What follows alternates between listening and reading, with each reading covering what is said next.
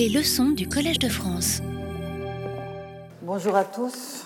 Nous sommes arrivés à l'ultime étape du parcours de cette année autour de la notion de daimon, dans l'optique de mieux comprendre l'action des dieux dans le monde telle que cela représentait les Grecs. Et au final, c'est aussi à mieux saisir ce qu'était un dieu pour ces mêmes Grecs que j'espère aboutir au terme d'une enquête qui se poursuivra l'année prochaine. Or, sur ce, cette question de, ce qu'est un dieu qui est un peu sous-jacente à tout mon propos, je voudrais vous soumettre une série de... Enfin, c'est un ensemble dont je ne prends qu'une partie une série de maximes grecques conservées au verso d'un papyrus portant un texte du deuxième siècle de notre ère. Et sur ce papyrus, on trouve 17 questions-réponses, très brèves, dont les trois suivantes, qui sont aussi les trois premières de la série. Donc je lis avec vous. Qu'est-ce qu'un dieu? La puissance. Titeos tokratum. Qu'est-ce qu'un roi Égal à un dieu? Donc, ti basileus. Qu'est-ce que l'immortalité? Tiatanaton. L'absence de vieillesse, to ageraton. Il s'agit à chaque fois, vous le voyez, de mettre en évidence la caractéristique essentielle du terme sur lequel porte l'interrogation. Dans le cas de théos, c'est le fait d'être puissant qui prévaut, ce que souligne aussi à sa manière la deuxième question sur le roi. Hein, puisque vous avez directement la référence au Dieu. Quant à la troisième question, elle met en évidence une composante essentielle de l'immortalité, à savoir la jeunesse définitivement acquise, ainsi qu'en témoignait a contrario l'histoire de l'aurore et de son amant Titonos à jamais vieillissant que nous avons vu précédemment. À la même époque que, euh, que ce papyrus, enfin en tout cas le moment où ce papyrus a été écrit, un auteur d'Asie mineure, Artémidore, qui est originaire de Daldis, une bourgade d'Asie mineure, écrit un traité sur l'interprétation des rêves, où il parle notamment des songes mettant des dieux en scène. Et pour ordonner ce matériau onirique qui est extrêmement varié, euh, va opérer des catégorisations dont je reprends celle qui concerne la place des dieux dans le cosmos, et je lis la traduction du passage des Onirocritica avec vous. Donc c'est au livre 2, chapitre 34.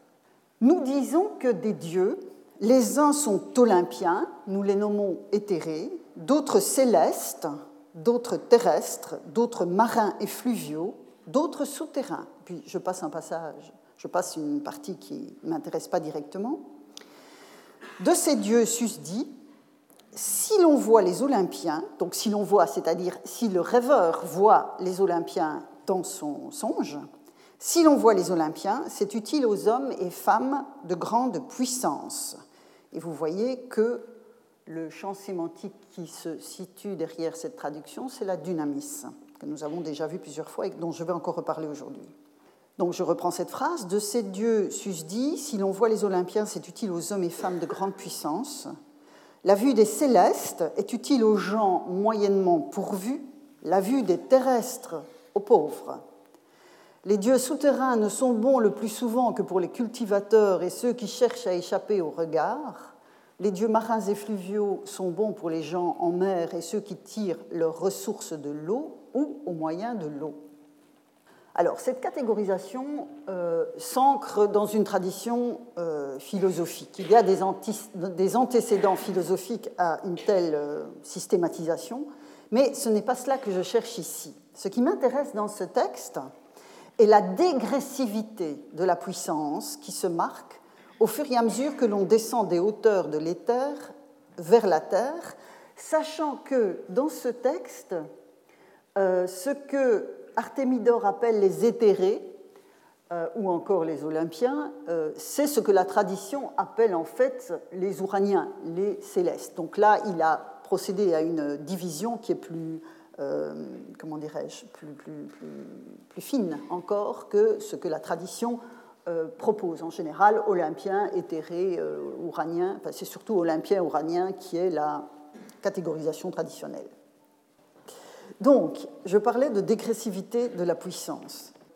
Le premier élément d'interprétation globale euh, que l'interprète des songes euh, livre de la vision des dieux en rêve s'exprime donc en termes de dynamisme, de puissance, dans la perspective ici, qui est évidemment très précise, euh, perspective d'une analogie entre le pouvoir d'action supposé du dieu rêvé et la position sociale du rêveur.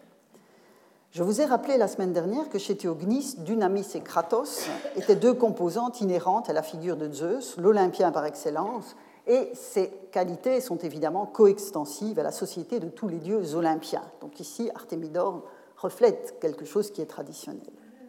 Alors ces deux témoignages, le papyrus et ce passage d'Artémidor, ont l'avantage de livrer ce qu'on pourrait appeler en des termes anthropologiques une approche émique de ce qu'est un dieu grec une sorte de définition opératoire qui nous est donnée de l'intérieur et qui vient s'ajouter à la notion de distribution que nous avions repérée au livre 2 d'Hérodote et que j'ai suivi la semaine dernière. La puissance, que ce soit la dynamis ou le kratos, y est constitutive de la divinité d'un théos. C'est ce que nous dit le papyrus. Mais tous les théoi n'en disposent pas au même degré en fonction de leur place relative dans le cosmos, et c'est ce qu'indique le classement d'Artémidor. Je reviens maintenant au daimon. Le daimon, ainsi que j'en ai synthétisé le profil la semaine dernière, entre de plein pied dans cette interprétation du théos à la grecque. Le terme est intimement lié à la puissance d'action d'un dieu, dont les effets se font sentir parmi les hommes, à savoir la dynamis qui lui est propre. Et je vous remets sous les yeux ici un passage du livre de Louis Gernet sur les recherches intitulé Recherche sur le développement de la pensée euh, juridique et morale en Grèce. Donc, c'était sa thèse de doctorat euh, publiée en 1917. C'est un passage que nous avons vu ensemble tout au début de notre parcours de cette année, où il revenait très brièvement sur la notion de daimon. Et je ne reprends de tout ce passage que la partie qui est en lettres grasses à l'écran. Le daimon, écrivait Gernet, est un état des choses humaines où, pour la pensée religieuse, s'atteste un noumen.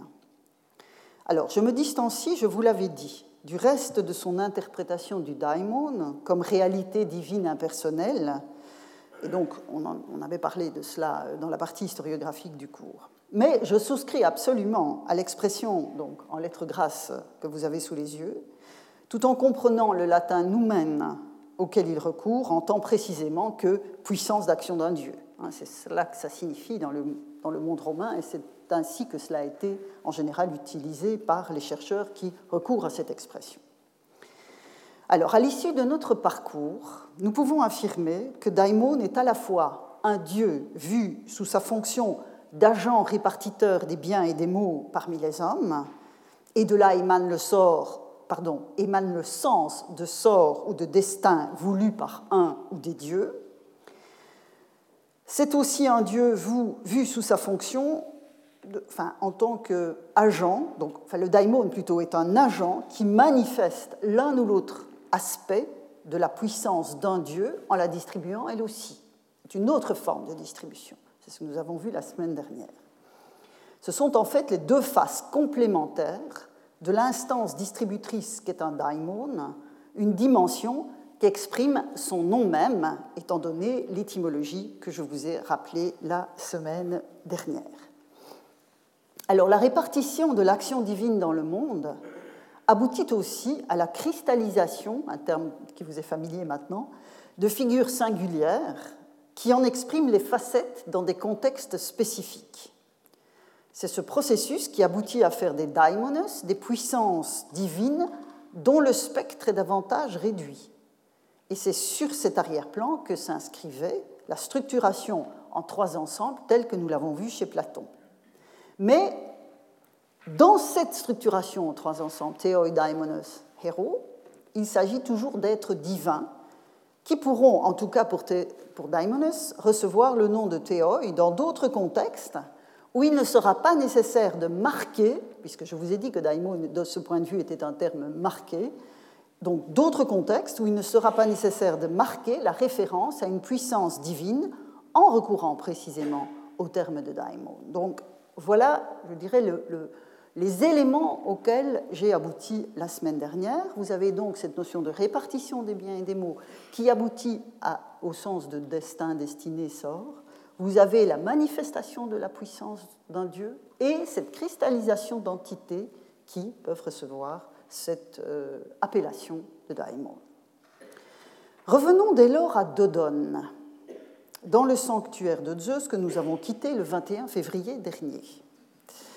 Et je vais reprendre deux des quatre lamelles où apparaît le mot daimon dans une requête en tini. Hein, je ne reviens pas sur cette formulation de la requête à quel des dieux, auquel des dieux ou des héros euh, il faut sacrifier ou prier. Alors, je vais relire les traductions de ces lamelles avec vous.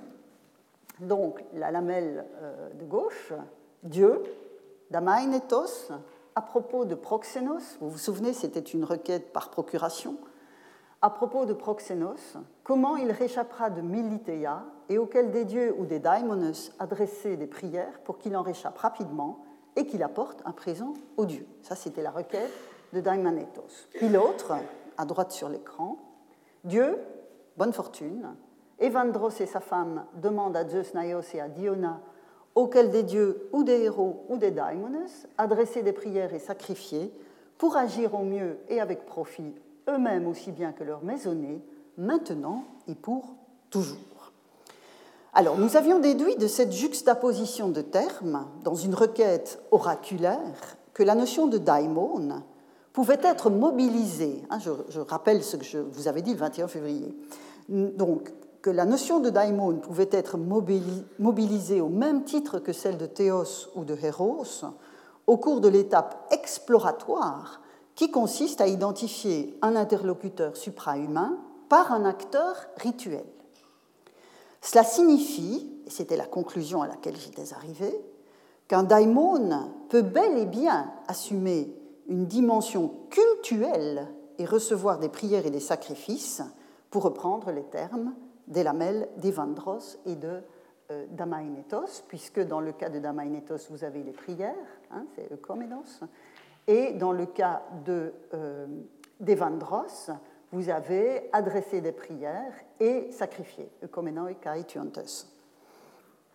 Mais pourquoi, avais-je demandé en conclusion de la troisième leçon, et je vous avais dit qu'on y reviendrait, nous y voilà, pourquoi les phases d'actualisation, de concrétisation des démarches en question ne mobilisent-elles pas la notion comme telle dans la documentation qui parle des actes de culte effectivement posés, que ce soit à l'échelle des collectivités ou des particuliers. En d'autres termes, pourquoi les textes des prescriptions rituelles épigraphiques ou les dédicaces, elles aussi sur pierre en général, enfin pas seulement, mais notamment, pourquoi donc ces prescriptions rituelles épigraphiques ou ces dédicaces ne livrent-elles pas d'emploi du terme daimon, hormis dans des textes poétiques inscrits sur pierre, ou dans le cas très spécifique et globalement assez rare de l'agathos daimon, parfois associé à l'agathé que je laisse de côté en les réservant pour l'an prochain. C'est un petit dossier très, très ciblé. Alors, la réponse à cette question que j'avais posée il y a déjà quelques semaines et que j'affronte à présent que nous avons fait tout le parcours, la réponse à cette question tient assurément à la nécessaire efficacité de l'adresse rituelle des prières et des sacrifices. Autrement dit, les intrigues poétiques que nous avons analysées parle d'action divine d'une façon plus ou moins générique. Et les quelques textes en prose vus la semaine dernière opèrent des classifications de puissance divine envisagées de façon collective, comme le font, à leur manière, les lamelles de Dodone parlant de Daimonos. En revanche, les actes rituels s'adressent à un interlocuteur ou à des interlocuteurs précis et ces interlocuteurs suprahumains portent un nom. Dans un système aussi foisonnant que le polythéisme grec, l'explicitation par le nom est un passage obligé. Aussi est-il très peu probable que l'oracle de Dodone ait répondu à la question d'Evandros ou à celle de Damainetos, euh, le théos un tel ou le daimon un tel. Pour les héros, c'est un peu différent et je reporte ce dossier lui aussi à l'an prochain.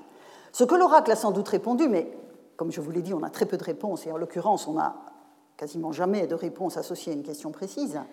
Donc, ce que l'oracle a sans doute répondu, c'est le nom spécifique de l'agent divin vers lequel le consultant devait se tourner. L'ancrage rituel rend inutile le recours au terme marqué de daimon. Dans ce contexte où la communication adéquate est recherchée, l'interlocuteur suprahumain est un théos qui porte un nom. Point à la ligne, ai-je envie de dire. Mais je n'en ai pas terminé pour autant, car la question de la dénomination des dieux en contexte rituel nous offre l'opportunité d'articuler les considérations quelque peu théoriques sur le daimon avec les pratiques du culte. Et c'est un point que j'avais déjà eu l'occasion d'effleurer l'année dernière, indépendamment de toute référence au daimon d'ailleurs, quand nous avons parlé, pour ceux d'entre vous qui étaient, qui étaient déjà là, quand nous avons parlé de la tension entre le général et le particulier, entre la dimension panhellénique euh, du nom d'un dieu et les déclinaisons de sa présence en un lieu donné, avec toute une série euh, d'éléments hein, pour décliner cette puissance au niveau local. Et donc, avant d'entrer de plein pied dans des inscriptions de portée rituelle, c'est cela qui va m'occuper une bonne partie de, de, ce cours, je reprendrai l'exemple que j'avais analysé l'an dernier et qui était tiré d'Hérodote, pour repartir une fois encore d'Hérodote. C'est un texte que, si vous étiez là l'an dernier, vous avez déjà vu avec moi. Alors, je vous remets le contexte. Euh, il s'agit de Crésus, qui a perdu son fils de manière accidentelle, tué par euh, l'hôte de Crésus qui était censé le protéger. Et donc Crésus, éperdu de, de douleur, s'adresse à, à Zeus, invoque Zeus, et c'est donc le passage que je lis avec vous. Dans l'excès d'affliction, donc nous sommes au livre 1, euh, chapitre 44, dans l'excès d'affliction que lui causait son malheur, il, donc Crésus, invoqué Zeus comme patron des purifications, le prenant à témoin du mal que l'étranger lui avait fait. Il l'invoquait comme protecteur du foyer et de l'amitié. C'était le même Dieu qu'il appelait de ses noms, c'est-à-dire Zeus. Comme protecteur du foyer, parce qu'après avoir accueilli l'étranger dans sa demeure, il avait nourri sans le savoir le meurtrier de son fils. Comme protecteur de l'amitié, parce que, après l'avoir envoyé avec Atis en guise de gardien, donc Atis et son fils, il avait trouvé en lui son pire ennemi. Donc dans ce passage, Zeus porte trois qualificatifs, ce qu'Hérodote appelle ailleurs des éponymiae, des surnoms, et que nous, modernes, nous appelons des épiclèses. Je ne reviens pas sur ce point que nous avons vu l'an dernier. Crésus associe chacun de ces surnoms au nom du dieu dans une sorte de supplication à rebours, puisque, et j'ai envie de dire, le mal est fait, et son fils est mort. Chaque épiclèse, chaque surnom évoque une action de Zeus. Il contribue à la purification des souillures, notamment engendrées par le sang versé. Il favorise l'accueil des hôtes et l'amitié entre les personnes. Ce sont les trois surnoms que vous avez en grâce à l'écran. Si la première action attendue, la purification, doit encore intervenir à l'issue du meurtre involontaire d'Atis, les deux autres actions a priori positives se sont avérées négatives. Hérodote ne recourt pas au terme daimon ici, vous le remarquez, c'est inutile. Il s'agit à chaque fois de traduire des modalités d'intervention spécifiques de Zeus, selon le principe général que nous avons vu à l'œuvre dans les travaux d'Hésiode ou dans la tragédie. Ce que les textes poétiques, poétiques traduisent, notamment par la référence à des daimonos susceptibles de se retourner en tant qu'action d'un Dieu donné parmi les hommes, le culte pourrait bien l'avoir exprimé, notamment par le biais de ce que nous appelons par commodité des épiclèses. Et c'est afin de soutenir cette hypothèse, une fois encore fondée sur la prose d'Hérodote, que je vais convoquer à présent des inscriptions, peu suspectes d'adopter le point de vue surplombant d'un poète face à une action divine en train de se passer, ou encore moins le point de vue classificatoire d'un Platon, c'est-à-dire ces éléments qui font surgir. la notion de daimon. Donc j'en arrive maintenant aux normes rituelles et aux dénominations divines. Deux exemples que je vais vous soumettre concerneront Zeus, dans la continuité de ce que nous venons de voir, et deux autres vont concerner respectivement Apollon et Asclépios. Et j'aurais pu choisir bien d'autres exemples, mais ici, évidemment, il fallait que je me limite. Alors, je commencerai par une célèbre inscription athénienne du milieu du 5e siècle avant notre ère, qui reprend une série d'obligations cultuelles qui incombent à un génos local, donc une famille, dite des Praxiergidae. Vous voyez le nom restitué ici, partiellement restitué. Alors, les obligations et les prérogatives de cette famille en matière rituelle ont été confirmées par un oracle, et le texte de cet oracle a été retranscrit sur la pierre, malheureusement très mutilé aujourd'hui. Ce texte, dont vous n'avez ici qu'un tout petit bout, euh, est un texte difficile, très, très lacunaire. Donc, je lis la traduction avec vous, la traduction jusque des lignes 10, 11, 12. Voilà, on n'a pas la suite, donc c'est difficile de donner une traduction qui tienne la route. Apollon a rendu l'oracle suivant. Qu'il soit meilleur et plus avantageux, et ceci est euh, restitué avec une relative euh, certitude, et vous vous souviendrez que dans les lamelles de Dodone, ce sont des expressions qui sont revenues euh, extrêmement régulièrement. Donc c'est typique des oracles. Donc qu'ils soient meilleurs et plus avantageux, qu'ils habillent avec le péplos, donc sans doute la statue d'Athéna, et qu'ils sacrifient au moire au Moirai, à Zeus Moiragetes et à Gay. C'est évidemment cela qui m'intéresse. L'association des moires et d'un Zeus conducteur des moires n'est pas cantonnée à Athènes. On a également conservé une inscription du IVe siècle qui, dans l'île de Chios, associait sur un même autel, là l'inscription est complète, le groupe des moires et le dieu qui les mène. Interdiction d'apporter du vin, autel, là il faut le sous-entendre, mais comme on a des génitif, c'est sans doute euh, un sous-entendu pertinent, hôtel des moires et de Zeus, Moiragetes. La figure de Zeus, dans ces deux cas, est en quelque sorte circonscrite par son rapport aux moires, aux Moirai. C'est sous cet éclairage qu'est déterminée ici sa dynamis à large spectre. Mais les Moirai sont aussi des entités divines à part entière qui peuvent être honorées sans Zeus. Donc ici, je vous montre un exemple où on a Zeus, Moiragetes et les moires. Mais j'aurais pu vous montrer aussi beaucoup d'exemples où les moires sont honorées en tant que telles. Dans ces deux textes prescriptifs, les acteurs du culte ont choisi d'inscrire l'action des moirai, des parts divines, sur l'arrière-plan du pouvoir d'un Zeus dispensateur de parts. C'est comme ça que je comprends le moiragetes. Ce choix d'afficher ce que je pourrais appeler en une métaphore militaire toute la chaîne de commandement est un choix parmi d'autres, qui n'outrent rien de leur puissance au Moirai quand elles sont honorées seules ou en combinaison avec d'autres dieux.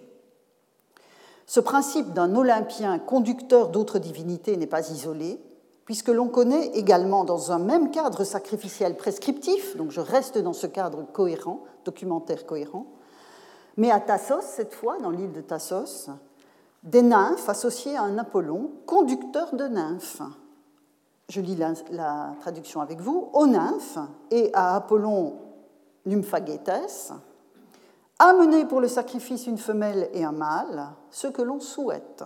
Donc on peut choisir l'espèce, sauf ovins et porcins, qui ne sont pas religieusement permis, et dans le cadre de ce culte, aucun péant, donc un chant, une prière chantée typique d'Apollon et d'Asclépios, aucun péant n'est chanté.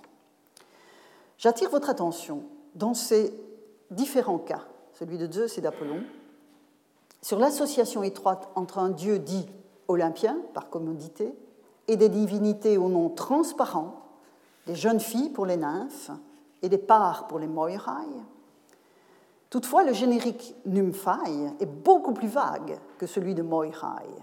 Et dans ce cas précis, dans le cas des nymphes, la détermination des figures divines est à double sens. C'est en tant qu'il mène un chœur de jeunes filles qu'Apollon est ici honoré comme citared, il est musicien, et c'est dans l'acception chorale de la classe d'âge qu'elle représente que les nymphes sont ici convoquées. L'offrande de deux animaux atteste en outre, dans le cas que vous avez sous les yeux, que le groupe des nymphes est bien destinataire d'un sacrifice au même titre que l'Apollon qui les mène. On a deux animaux sacrificiels qui sont prévus. Alors, je reviens à Zeus, qui est assurément le dieu le mieux pourvu en qualifications de toutes sortes dans le monde grec. Vous avez ici sous les yeux une euh, inscription qui date de la première moitié du 5e siècle, qui vient de Célinonte, et que nous avons en fait déjà vu passer l'année dernière, mais j'avais traité spécifiquement, en vous parlant de cette inscription, des tritopatreis, hein, les, ancêtres de la troisième, jusqu'à la troisième génération, euh, qui recevaient, en tant qu'ils étaient considérés comme purs et impurs, un sacrifice. J'avais traité ce dossier-là l'année dernière. Ici, je prends le tout début de euh, l'inscription, avec aussi des prescriptions sacrificielles que je lis avec vous. À Zeus Euménès, un animal, et aux Euménides, un animal adulte, et à Zeus Meilikios, dans l'endroit de Muscos, difficile de savoir exactement ce dont il s'agit, un animal adulte. On voit donc apparaître un, dieu Zeus bienveillant et des déesses bienveillantes, une variation sur le thème des dieux conducteurs dans les inscriptions précédentes. Là encore, le registre dans lequel s'inscrit l'action attendue de Zeus est spécifié par une épiclèse dont les divinités qui suivent cristallisent le pouvoir particulier. Et tant Zeus que les Euménides, là encore, reçoivent un animal sacrificiel chacun. J'ajoute à ces différentes inscriptions un remarquable texte de l'île de Lesbos, de la cité de Mytilène plus exactement, qui ne fait pas cette fois partie du CGRN, donc la Collection of Greek Ritual Norms, euh, dont je vous ai déjà parlé. Il s'agit cette fois il s'agit d'un décret du Conseil du peuple, qui a été émis par la cité de Mytilène à la suite de troubles internes à la cité, et le Conseil et le peuple décident alors de convoquer des dieux pour assurer la protection de la démocratie et la bienveillance entre les citoyens euh, durement marqués par les épreuves. Hein, c'était une, situation de guerre civile.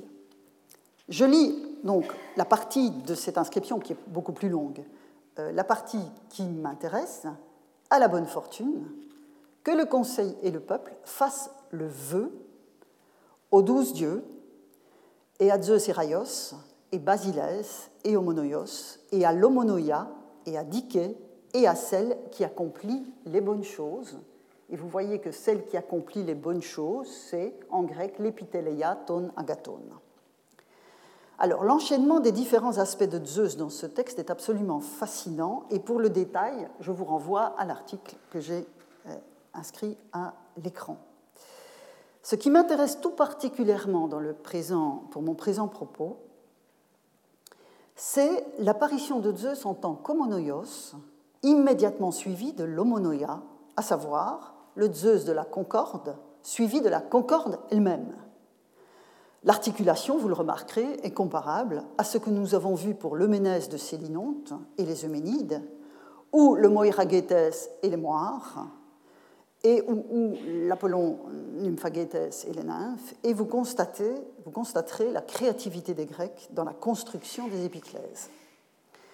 On peut également considérer face à ce texte, même en l'absence du jeu de miroir formel qui va de l'épiclèse de Zeus à la déesse qu'il incarne, hein, on a un véritable jeu de miroir formel entre l'Euménès et les Euménides, ici entre l'Homonoios et l'Homonoia, entre Zeus, Homonoios et l'Homonoia. Donc, même en l'absence d'un tel euh, jeu formel, jeu de miroir formel, je pense qu'ici, la diker, la justice, donc, hein, que vous avez ici, la diker relève pour sa part de l'orbe du Zeus basileus, que vous avez ici, du Zeus basileus, le souverain que nous avons vu à l'œuvre dans les travaux en maître de justice, mais aussi en pourvoyeur de biens par l'intermédiaire de ces daimonos. Hein, c'était dans les travaux d'Hésiode que nous avons analysés en profondeur.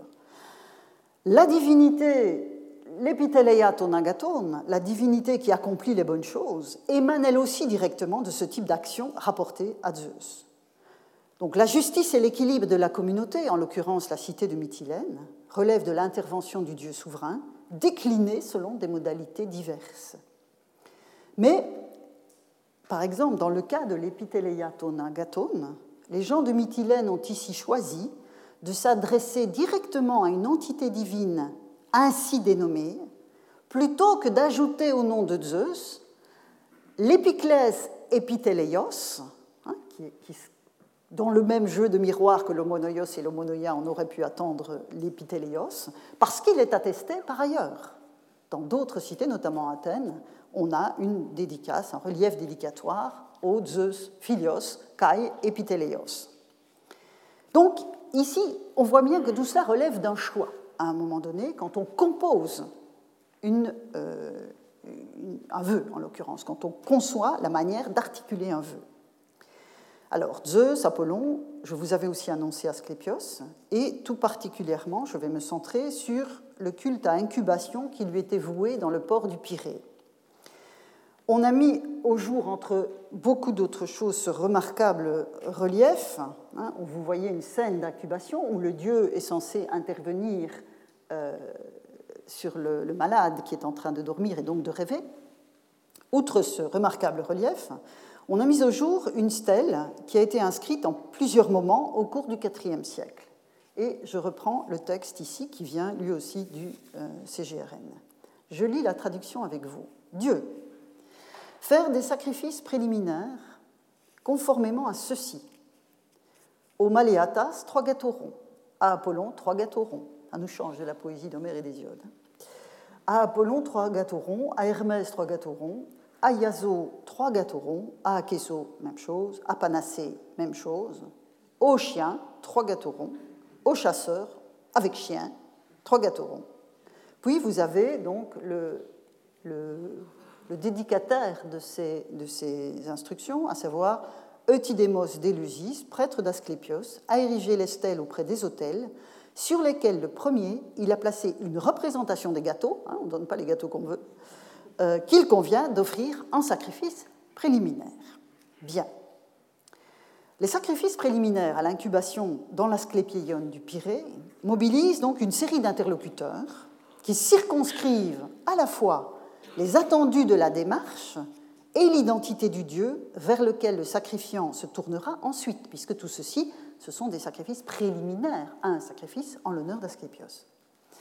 Je vais m'attarder un moment sur les trois déesses qui sont honorées de trois gâteaux chacune, et qui sont en caractère gras à l'écran, et qui interviennent donc, vous le voyez, entre le héros, local Maléatas, Apollon lui-même, le père d'Asclépios, Hermès, qui est sans doute ici parce qu'il est censé favoriser le passage dans le monde des rêves, les chiens et les chasseurs, qui peuvent vous sembler assez étranges, mais qui renvoient probablement au récit de l'exposition d'Asclépios quand il était euh, nourrisson euh, dans une nature peu hospitalière. Et donc il avait été euh, un peu comme la Louve et Romulus et Rémus. Là, vous avez cette référence à l'histoire mythique du dieu.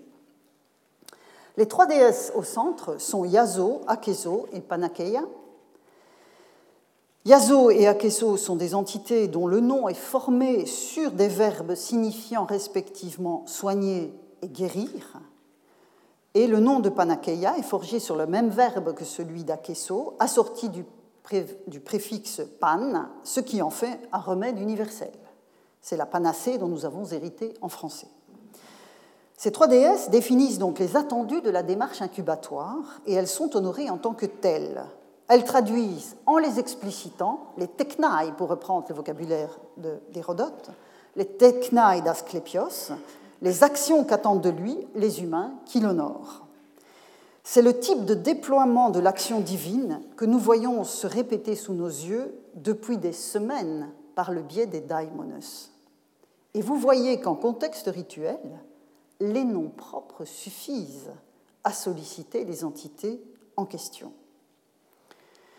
Il ne faut pas pour autant minimiser la portée de ces entités divines qui semblent en quelque sorte subordonnées à l'action de Zeus ou à celle d'Apollon et d'Asclépios.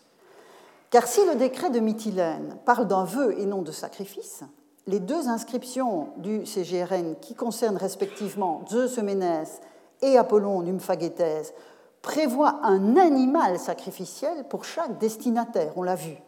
Et les trois entités guérisseuses que nous venons de voir reçoivent trois gâteaux chacune. Nous avons bel et bien affaire à des divinités de plein exercice, mais dont le spectre de pouvoir est déterminé par leur nom même, contrairement aux Olympiens, pour revenir à eux, dont le réseau d'intervention est autrement plus complexe. Il n'est donc pas de bonne méthode, et je vous renvoie à ce que nous avions vu dans la partie historiographique de mon propos de cette année. Il ne me semble pas de bonne méthode, et ce n'est pas très utile, de rassembler ce type de figure divine dans la catégorie fourre-tout des divinités mineures que nous avons vu donc passer dans euh, cette partie historiographique. Pour ceux qui les invoquent, ces divinités sont tout sauf mineures. Elles expriment un pouvoir divin, fut-il circonscrit, et elles reçoivent des sacrifices, et parfois des sacrifices qui ne sont pas négligeables. C'était donc ce que je voulais vous présenter pour les normes rituelles, c'est-à-dire ce type de document, encore une fois, qui reflète autrement la représentation du divin telle que les Grecs se la donnaient. Et après ces normes rituelles, j'en arrive à l'ultime étape de mon parcours de cette année. Et pour ce faire, nous allons ouvrir la périégèse de Pausanias. Je ne résiste jamais à rouvrir la périégèse de Pausanias, afin d'y repérer certains daimones. Alors, l'œuvre est en prose et elle date du deuxième siècle de notre ère. Tardive donc, à l'aune de ce que nous avons vu jusqu'ici. Hein. Nous sommes cantonnés, si je puis dire, même si c'était des morceaux consistants, nous nous sommes cantonnés à la, poésie des périodes archaïques et classiques. Toutefois, le voyage de Pausanias, qui est un auteur dont je vous ai déjà parlé, centré sur les monuments et les cultes locaux, est une pierre de touche intéressante pour mesurer la pertinence des acquis de notre compréhension du terme, en dépit de ce décalage chronologique.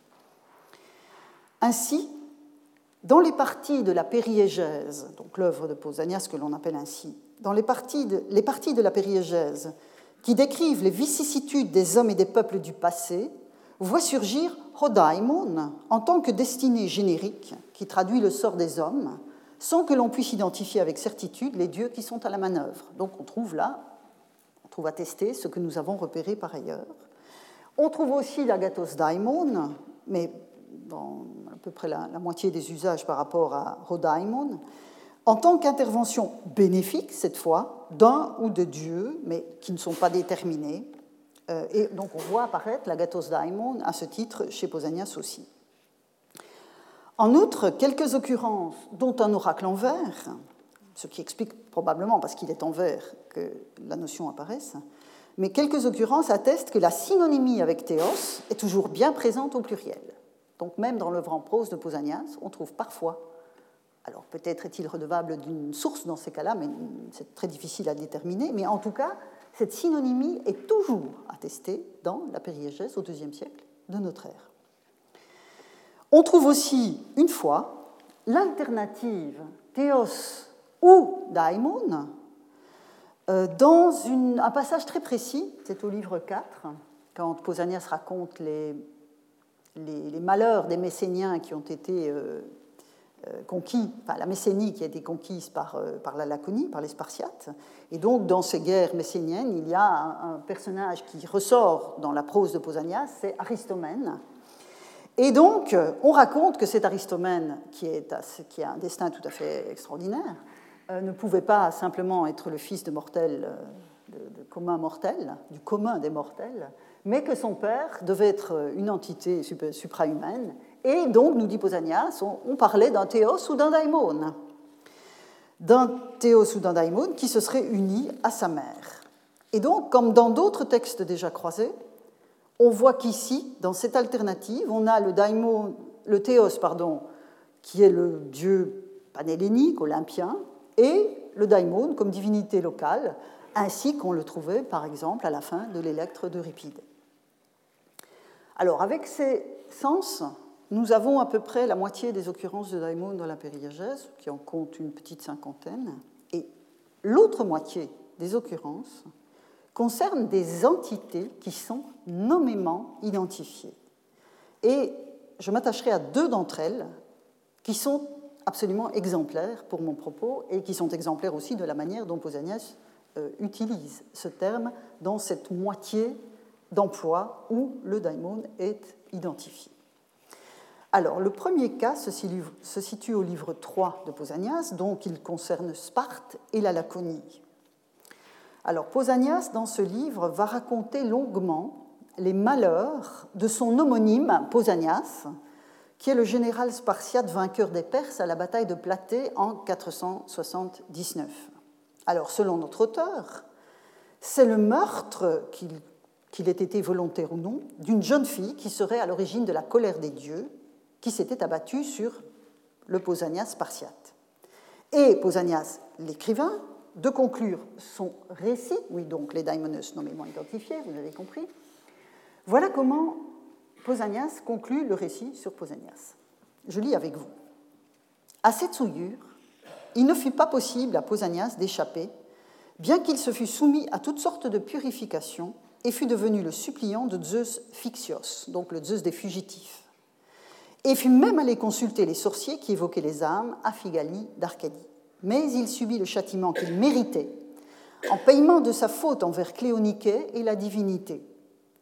Les Lacédémoniens, exécutant un ordre de Delphes, firent faire les statues de bronze, et il a parlé de ces statues de bronze avant, je ne vais pas y revenir, et ils honorent le daimon Epidotes, donc que je peux traduire par plein de bonté. Disant que cet, que a détourné la colère qu'éprouve contre Lycésios à cause de Pausanias. Et j'ai emprunté la traduction au livre de Pierre Élinger intitulé La fin des mots d'un Pausanias à l'autre, qui a livré une remarquable analyse de ce, ce jeu entre Pausanias l'auteur et Pausanias le régent de Sparte. Alors, deux souillures s'attachent à l'histoire du Spartiate Pausanias. Celle qu'il avait contractée à l'issue du meurtre de, la jeune fille euh, qui est ici appelée Cléonique, et celle des Spartiates eux-mêmes, qui avaient arraché Pausanias au sanctuaire d'Athéna sur l'acropole de Sparte, où il s'était réfugié comme suppliant. Et donc, c'est pour ça que vous avez ici la colère de Lycésios, c'est le protecteur des suppliants, comme on l'a vu euh, plus tôt. Donc le Zeus Phixios est le dieu protecteur des fugitifs, Lycésios est un Zeus lui aussi protecteur des suppliants, et nous avons ici affaire à une série d'épiclèses du dieu, à l'instar donc de ce que nous avons vu tout à l'heure dans le texte d'Hérodote sur les malheurs de Crésus. Quant à l'épidotes, donc ici, l'épidotes, Pausanias, l'auteur de la périégèse, en fait un daimon, vous le voyez dans le, texte, et j'ai laissé la transcription comme d'habitude, en fait un daimon dont le nom même renvoie aux entités pourvoyeuses de biens, les plutodotai d'Hésiode, mais dans le sens plus large ici, de bienfaits qui ne sont pas que matériels. Hein, avec le plutodotai, on a vraiment la richesse matérielle. Epidotes, c'est plus vague, plus large. Alors, pour attester le lien indéfectible entre cette entité ici honorée comme telle, donc le daimon epidotes, qui a l'air d'être indépendant. Mais pour vous montrer que ce, cette figure, cette entité n'est pas indépendante de Zeus lui-même, un autre passage de Pausanias peut être convoqué au livre 8. Nous sommes à Mantiné, en Arcadie, c'est pour ça que j'emprunte ici, en la modifiant légèrement, la traduction à Madeleine Jost qui a édité le livre 8 de Pausanias. Il est un Mantiné et il dit ceci, je lis avec vous, les Mantinéens ont encore d'autres sanctuaires, l'un de Zeus sauteur, l'autre de celui qui est appelé Épidotes, car il passe pour dispenser des biens aux hommes. Alors le texte de Pausanias n'est pas absolument limpide sur euh, le statut de cet Épidotes. Est-ce qu'il est considéré ici comme une épiclèse ou comme une entité séparée, le texte ne permet pas de trancher. Heureusement, on a par ailleurs, et Madeleine Joss l'avait bien repéré dans son commentaire, euh, une inscription euh, de Mantiné qui mentionne un Zeus portant l'épiclèse Épidotes.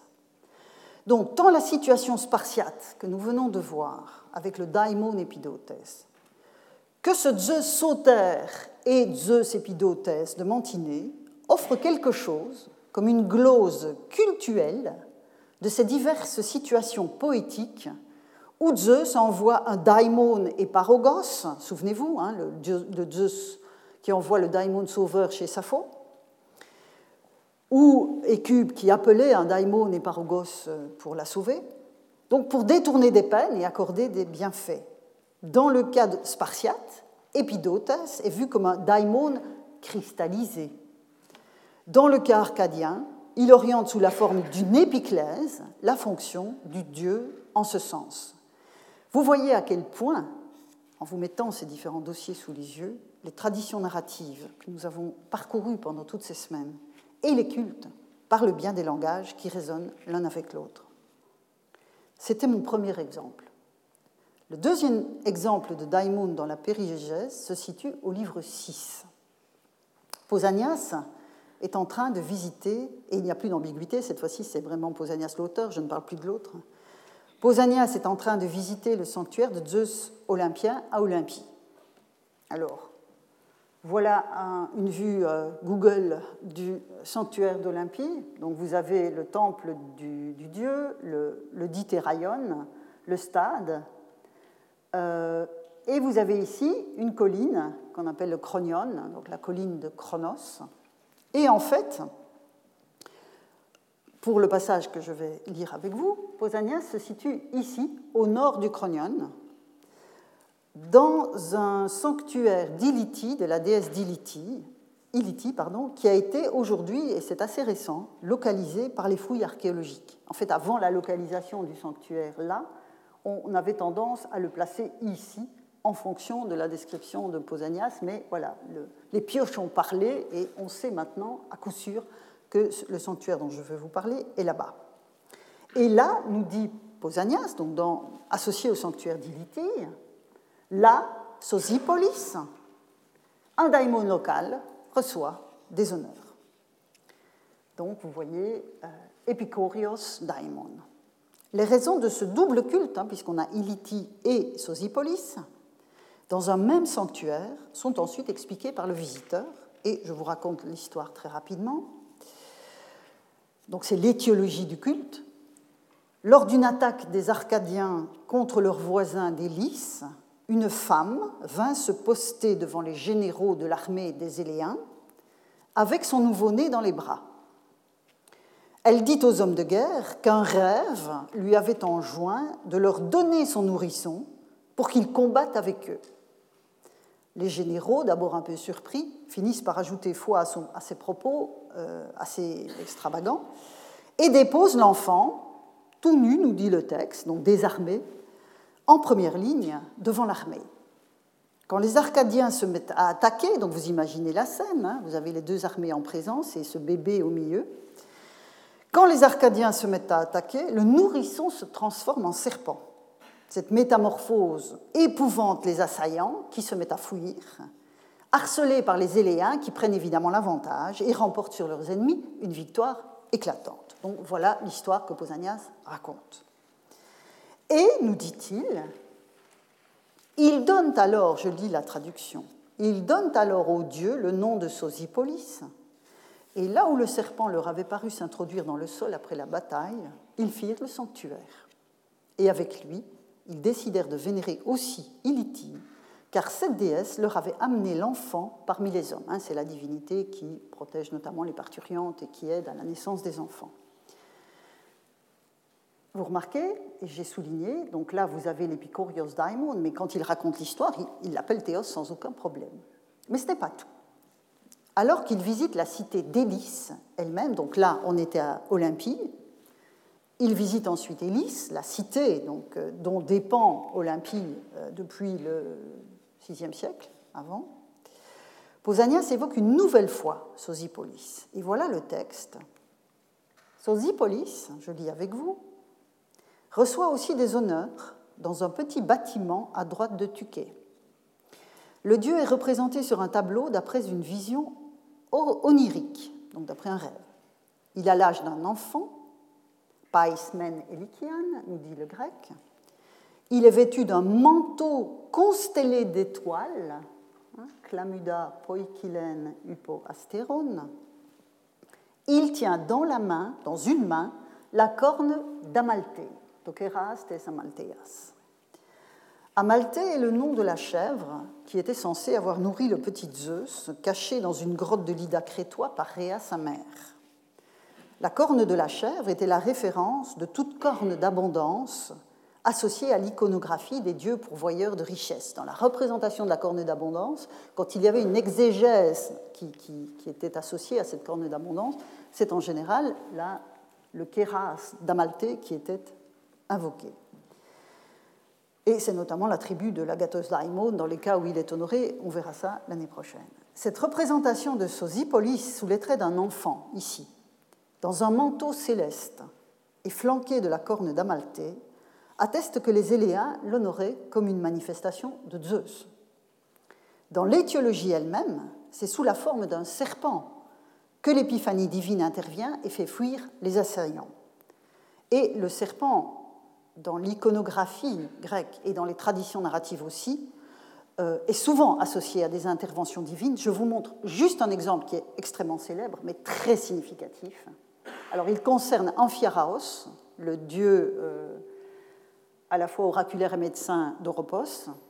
Et vous avez ici un magnifique relief du IVe siècle, qui a été dédié par un certain Archinos à Amphiaraos, et qui représente en fait deux plans. Deux plans. Vous avez à l'arrière-plan le malade, sans doute Archinos lui-même, qui est en train de dormir et qu'un serpent vient mordre, enfin vient toucher à l'épaule euh, droite, et vous avez à l'avant-plan la scène du rêve, à savoir le dieu lui-même qui est en train d'apposer quelque chose sur l'épaule droite d'Archinos. Et donc vous voyez que dans l'espace réel, ai-je envie de dire, celui de, la, vie même d'Archinos et de son incubation, c'est le serpent qui, sur ce euh, tableau, euh, cristallise, oserais-je dire, l'intervention, euh, l'intervention du Dieu. Dès lors, quand Pausanias fait de Sosipolis un daimon epikorios, il fait également droit à l'étiologie qu'il a apparemment recueillie sur place. Comme il utilise par ailleurs l'expression de théoi epikorioi, pas souvent, mais ça arrive, des dieux locaux, on peut penser que le choix du vocabulaire n'est pas seulement dicté par le caractère local du culte. Ça peut être une manière de le signifier, mais je fais l'hypothèse qu'on y voit encore se profiler dans cet emploi ici de daimon epikorios le sens de daimon que nous avons pisté depuis la poésie d'Homère, à savoir la manifestation d'une action divine parmi les hommes. Tant le nourrisson de l'étiologie que le serpent sont les formes qu'a prises le pouvoir salvateur de Zeus dans l'étiologie. Cette explication de la victoire des Éléens explicite en fait les attentes des protagonistes des divers contextes poétiques où l'un d'entre eux en appelle à la protection de Zeus. Vous avez ici le déploiement sous une autre forme de ces scènes poétiques que nous avons parcourues précédemment. Et cette hypothèse me semble renforcée encore par l'existence à Magnésie du Méandre en Asie mineure d'un culte civique à Zeus, Sosipolis, sauveur de la cité, le culte est connu par un décret épigraphique des débuts du IIe siècle avant notre ère qui instaure une fête ou bien la réactualise, une fête annuelle pour Zeus Sosipolis avec un sacrifice de taureau assorti d'autres sacrifices encore pour d'autres dieux, dont Artémis le Cofruénée qui est la déesse titulaire, euh, titulaire, tutélaire de la cité. Et les attendus de cette consécration sont très intéressants pour mon propos. Je vous ai donc repris ici les lignes 26 à 31 de l'inscription en 194 du CGRN. Et donc tout cela est fait, cette fête pour Zeus Sosipolis avec un sacrifice de taureau et puis des sacrifices à d'autres divinités, dont Artémis, elle est faite, cette fête, pour le salut de la cité et du territoire, des citoyens, des femmes, des enfants et des autres habitants de la cité et du territoire, et pour la paix, la richesse et la reproduction du blé et de tous les autres fruits et des troupeaux. J'ai ajouté re parce que pour les troupeaux, la production, c'est mieux la reproduction. Donc, la traduction était un peu littérale, mais c'était pour vous montrer toutes les composantes de ce, de ce vœu, là encore. Le salut de la communauté, donc dans toutes ses composantes, selon les lignes de force essentielles que sont en cette matière la paix et la prospérité, est ici rapporté à la puissance du Zeus, Sosipolis, sauveur de la cité. Il me semble que c'est une variation sur le même thème qu'atteste le Sosipolis d'Hélice. Il a sauvé la cité de ses assaillants et son association étroite avec la figure d'Iliti montre le lien qu'il entretient avec la continuité de la communauté, une continuité qui passe notamment par la naissance des enfants. Alors, nous ne savons évidemment rien de la chronologie de toute cette affaire. Hein, je parle de l'affaire euh, à Olympie et à Élis, donc l'étiologie, la bataille, etc. Euh, et donc, on ne sait pas très bien, on ne connaît pas très bien l'origine du culte que l'on pourrait en déduire. La seule chose, c'est que les fouilles attestent maintenant que ce culte d'Iliti remonte au moins à l'époque archaïque. Donc, c'est une affaire, qui est probablement ancienne, même si l'étiologie n'est pas forcément ancienne.